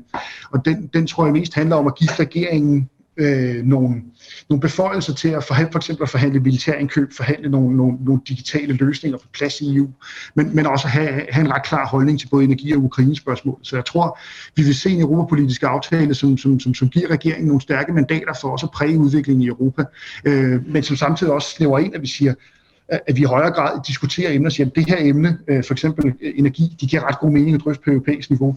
Andre emner som velfærd eller sundhed, det giver nok mere mening, at vi drøfter det på nationalt niveau. Så jeg tror, at den der sondring mellem, hvilke politiske arenaer og hvilke spørgsmål ligger på, kommer også til at, til, til at fylde meget i den debat også. Men hvad skal Danmark, altså hvad, hvad, hvad er Danmarks sådan agenda i forhold til Europa? Hvordan klarer vi os i Europa og i verden øh, de næste par år, par år? Hvad er vigtigt for os? Først og fremmest bliver det vigtigt for Danmark at, at, at pushe hele den her digitale dagsorden. Øh, jeg, jeg har allerede talt en med om men, men det er jo der, hvor Danmark har enormt meget at tilbyde til Europa, og Danmark også kan tilbyde en form for lederskab. Øh, så er der selvfølgelig den, den grønne omstilling og klimadagsordenen, hvor, hvor det skrunder mig meget, hvis ikke Danmark bliver ved med at prøve at, at tælle vindmøller. Det, det, det, det, det, det, der findes jo ikke en dansk interesseorganisation, der ikke får, får hældt penge i nakken for at tale om vindmøller, så det er jo derfor, det, det, det altid fylder meget, uanset hvilket politiske emne vi taler om. Så, så det, det bliver også bare en dagsorden hele tiden at tale vindmøller. Øh, og så øh, kan man sige, så vil Danmark jo også både i EU og NATO stadig have en stor rolle i forhold til de baltiske lande. Der skal vi jo nu vurdere, hvor, hvor, hvor meget Danmark, hvor meget man ser op til Danmark i den region. Og, og, og, og hele, hele, hele sikkerhedskonstruktionen omkring, omkring Østersøen bliver, bliver, bliver rigtig spændende i det kommende år, når vi har fået Finland og, og, og Sverige med i NATO. Øh, Øh, så, så, så der er rigtig mange spørgsmål, hvor Danmark vil være en leder. Vi har slet ikke været inde på Arktis osv. Så, videre. så, så der er rigtig mange spørgsmål, hvor Danmark kan tage et lederskab og også vil gøre det. Og, og, så, og, og så vil Danmark jo generelt placere sig i, i, i budgetstrammergruppen, som vi også hidtil har gjort. Altså vi, vi vil placere os i den nordeuropæiske koalition, der, der ikke er helt så vilde med prislofter og, og, og bare helt ud af EU-budgettet. Øh, så, så det, det, det forventer jeg stadig vil være den overordnede linje i den danske EU-politik. Jeg, jeg, jeg vil lige ind her, Mikkel, fordi det, det, det, du siger omkring interesseorganisationer i Danmark, og de får hældt en masse penge i nakken af, af vindmølleindustrien, det er, jo, det er jo fuldstændig rigtigt. Altså, jeg er jo decideret chokeret over, at jeg bliver citeret som værende øko, øh, energiøkonom mange steder. Øh, folk, der kender mig, ved, at jeg kan ikke skifte en pære uden at ringe til en elektriker, så jeg ved absolut intet om energi. Øh, men jeg kan til gengæld beregne på tingene bagved. Øh, og der øh, må jeg sige, at der er noget mere fornuftige strømninger i Europa, end dem, der strømmer ud af Danmark på det her spørgsmål, øh, i forhold til, hvordan man løser det kortsigt, den kortsigtede problematik. Det kan godt være en anden diskussion i forhold til det langsigtede, men den kortsigtede problematik, den er jeg ufattelig glad for, at det ikke er Dan Jørgensen, der skal løse. Vi, vi, skal lige, vi skal lige rundt om det vi skal lige rundt om det økonomiske i Danmark også, fordi vi var inde på det. Vi ved, det går relativt rædeligt i, i, i Tyskland, i, i, badminton, øh, i, i, i badminton. I Danmark er vi lidt mere, øh, lidt mere rustet. Ja, det, det, det er det, der er på hjernen. Det, det, det, det er det, mit liv er. Øh, jeg skal nok lade være på at lade være at tage det ind i podcasten også. Nå, men, øh, men i Danmark, der, der snakkede vi i om, om de her stigende lønninger, der nok kommer, og vi måske egentlig et eller andet sted er rustet til det, eller klar på den udfordring. Men vi hører jo også meget om, at folk er presset, og folk har måske heller ikke sparet lige så meget øh, op og, og lige så rustet gående fremad, hvis vi skal fortsætte med at have stigende renter, eller samme renter i det her niveau, hvis vi skal fortsætte med at betale mere for vores, øh, for vores el og, og madvarer og så videre og sådan noget. Så, så kan I ikke lige prøve at, at undervurdere vi sådan på, på gadeniveau, undervurderer vi den her krise, vi er i, eller, eller er vi sådan overall øh klar til det? Ja, altså, jeg, jeg tror, det bliver noget andet årti, det vi går i møde nu som husholdning, end det sidste årti har været. Øh, de fleste mennesker har vel mistet købekraft for et eller andet sted mellem 8 og 10 procent point i år. Noget den dur, ikke? I, på tværs af Europa, øh, det europæiske kontinent. Øh, og sådan per anekdotisk bevisførelse, det er jo altid godt at bruge det også. Så, altså, jeg kan sgu også godt mærke, at skruen skal lige lidt ned forud for julen her, i forhold til, hvad man plejer at gøre. Ikke? Øhm, og gaven lige bliver en spids mindre og sådan noget. Og, og det er meget tydeligt, når vi opgør forbrugsdata på øh, øh tidsvarende øh, vis, altså ved at kigge på dankortomsætning og Mastercard-omsætning osv., så, så er forbruget på vej ned nu. Øh, og det er sjovt, at det har taget så lang tid, men der er formentlig mange, der igennem 2021 har fået lagt lidt på kistebunden. Øh, men det går relativt stærkt med at få brugt, hvad der ligger på den kistebund, hvis øh, ens øh, øh købekraft falder næsten 10 procent. Øh, så enten skal vi have bragt inflationen ned, eller også skal vi have lønninger op, for ellers så kommer forbruget ikke tilbage. Det er, det er almindelig husmands øh, ja. man, matematik. Det er virkelig lige, lige til. Øhm, ja, nu, nu, har vi sådan, nu har vi snakket om det her lange sigt og sådan noget, så synes jeg, det kunne være sjovt at snakke om, sådan, hvad, hvad kommer til at drive markedet øh, de næste seks måneder. Hvad bliver øjnene rettet imod? Og nu fik vi en øh, inflations øh, positiv overraskelse her øh, i starten af ugen, og så var Powell ude og sige øh, 50 basispoint, og, og så, så var det ligesom om markedet øh, ja, reagerede negativt på det, selvom det var forventeligt. Og det er, jo, det er jo hele det her spil her, vi kommer til at køre det næste halvår. Du sagde, eller I sagde i starten, at, at det nok var renten, der altså på lang sigt, som, som økonom, økonomierne og investorerne kiggede på. Så hvad er det de næste seks måneder, at, at folk kommer til at holde rigtig, rigtig meget øje med? Jeg, jeg har øh, et par omgange beskrevet den amerikanske centralbanks pengepolitik øh, meget simpelt via et enkelt billede, øh, hvor J. Powell siger, jeg bliver ved med at hæve renten, indtil I stopper med at handle abebilleder. Ikke? Og det mener jeg stadigvæk er et rigtig godt billede på, hvad den amerikanske centralbank forsøger at opnå lige nu. Øh, de mener ikke, at sådan overdreven risikotagning hører hjemme i det nuværende miljø. Og det er sådan set enig i. Og hvad betyder overdreven risikotagning? Så det betyder, at gearede investeringer, øh, ekstremt risikable investeringer i ting, som intet cashflow genererer i dag. Øh, og det, derfor så er jeg stadigvæk af den overbevisning, at på den meget korte bane her, der, der betyder cashflow noget. Altså, det er også derfor, vi har set energisektoren klare sig godt, fordi øh, der er ingen, der tør røre energisektoren. Du kan prøve at ringe til et hvilket som helst dansk pensionskasse, øh, så, så lægger de bare på, hvis du begynder at spørge dem, om de har nogle investeringer i, øh, i energi. Øh, og det øh, er der jo en lang række årsager til, af sådan mere moralsk karakter, øh, hvorfor man har truffet den type beslutninger. Men det betyder til gengæld også, at energiselskaberne de betaler din investering tilbage meget hurtigt, fordi der ikke er nogen, der tør røre det. Øh, og øh, det, det er i virkeligheden været det, som har været temaet. Jeg tror også, det kommer til at fortsætte, indtil vi kommer lidt ud på den anden side af den her inflationskrise. Øh, at fokus bliver nødt til at være på, på cashflow-generering. Tyrkiet er med afstand det aktiemarked i verden, der har klaret sig bedst i 2022, fordi at tyrkiske aktier var så bumpet tilbage til stenalderen, at de handlede stort set til en i deres price earnings multiple. Så det vil sige, inden for et år vil du få hele din hovedstol igen i dividende, øh, grove træk. Ikke? Og, og det er, er selvfølgelig en fuldstændig anden øh, type af prisfastsættelse, end hvad vi har haft i Vesten, øh, og, og vidner jo om, hvor bizart et marked kan blive, når vi bliver ramt af en inflationskrise, som de færreste havde øh, opdaget på forhånd. Øh, så stadigvæk på kort sigt, så, så vil det være mit bedste gæt, at den her inflationskrise, den øh, tager øh, de fleste overskrifter. Renten bliver ved med at blive sat op i Europa og USA, i hvert fald et kvartal eller to endnu, øh, og at man skal fokusere på cashflow-generering. Og hvad vil det være, der gør, at, at det billede forandrer sig både til den negative og den positive side? Er det, er det, er det, er det, er det bare inflationen, man skal holde øje med, eller, eller, eller hvad er det? Når, når jeg kigger på langsigtede studier af aktiv allokering i uh, inflationsmiljøer, så betyder uh, den præcise grænse 4% meget. Um, alt over 4% i inflationen, kerneinflationen, så når man fratrækker energipriser, uh, leder til uh, stor turbulens i obligationsmarkeder og uh, i aktiemarkeder. Men kommer vi under 4% igen, så er der håb for, at uh, de bedre tider de kan geninstalleres i markederne. Uh, og når vi er under 4% næste år, Øh, det vil mit svar være ja til. Så det er ikke hele året, der bliver elendigt. Så, så kan man sige, at svaret på spørgsmålet det er, at, at, at markederne holder øje med, om vi når under 4%. Ja. Og hvis der er tegn til, at vi når under 4%, så, så, vil, altså, så vil man begynde at reagere. Ja, det tror jeg. Cool. Det er jo simpelt. jeg, prøver, jeg prøver at sætte simple regler op for noget, som er exceptionelt kompliceret her, Mads. Ikke? Men det er sådan, hvis man kigger på det historisk, er det nogenlunde der, at øh, man har skillevejen øhm, imellem gode og dårlige nyheder fra finansielle markeder. Fedt. Jeg tror egentlig, det var, øh, det var det, der lige var umiddelbart på, på programmet. Tusind tak, Velkommen. øh, drenge, og jeg glæder mig helt vildt meget til at høre jeres øh, podcast. Det kan jeg passende gøre, når jeg skal flyve hjem til Danmark på, øh, på juleferie. Så, ja. så kommer jeg i gang med det. Milliard, milliardærklubben lige frem, der ved jeg, øh, der kan, der kan jeg desværre ikke være med øh, sådan for alvor, men jeg kan da i hvert fald, jeg kan, jeg kan da i hvert fald høre til podcasten. Det er måske, start, det er måske først startskud til, til at nå derop.